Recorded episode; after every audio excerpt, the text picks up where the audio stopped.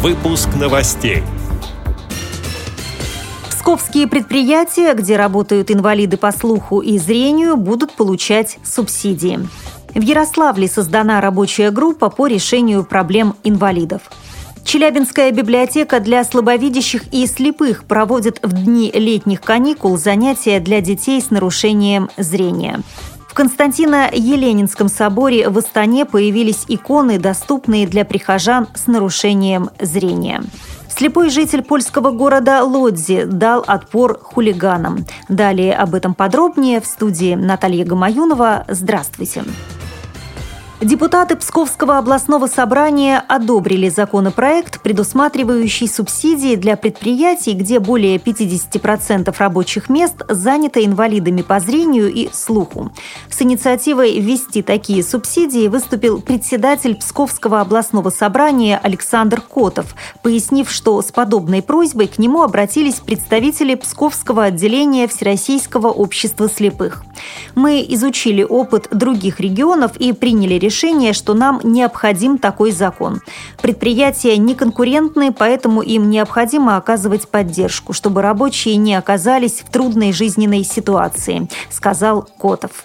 Общая численность работающих инвалидов на псковских предприятиях составляет 168 человек. Средняя заработная плата от 5 до 7 тысяч рублей. Согласно произведенным расчетам, на возмещение затрат по оплате труда работающих инвалидов потребуется около 3 миллионов ежегодно. Максимальные расходы областного бюджета при условии возмещения затрат в размере 100% МРОД составят 6 миллионов 200 тысяч рублей, передает ведет Псковское агентство информации.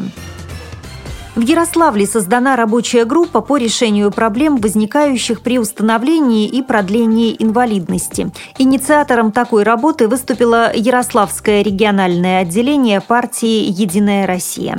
В рабочую группу вошли представители Департамента здравоохранения, Главного бюро медико-социальной экспертизы, регионального политсовета партии «Единая Россия» и руководители общественных организаций, занимающихся проблемами инвалидов, сообщает сайт сторонников партии «Единая Россия».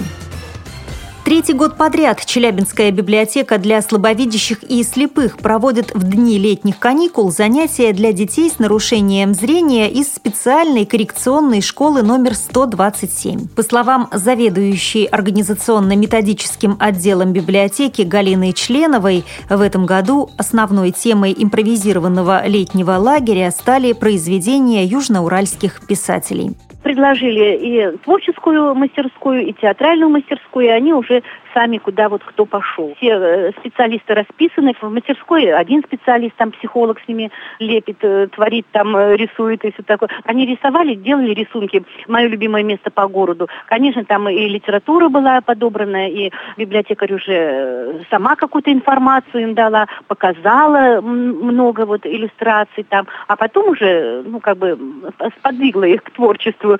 А потом они уже рисовали, лепили там вот. Ну, обязательно что-то они новенькое узнают, но мы вот акцент в этот раз делаем на творчестве южноуральских писателей. Далее новости зарубежья. В Константино-Еленинском соборе в Астане появились иконы, доступные для незрячих и слабовидящих, сообщает Астана ТВ.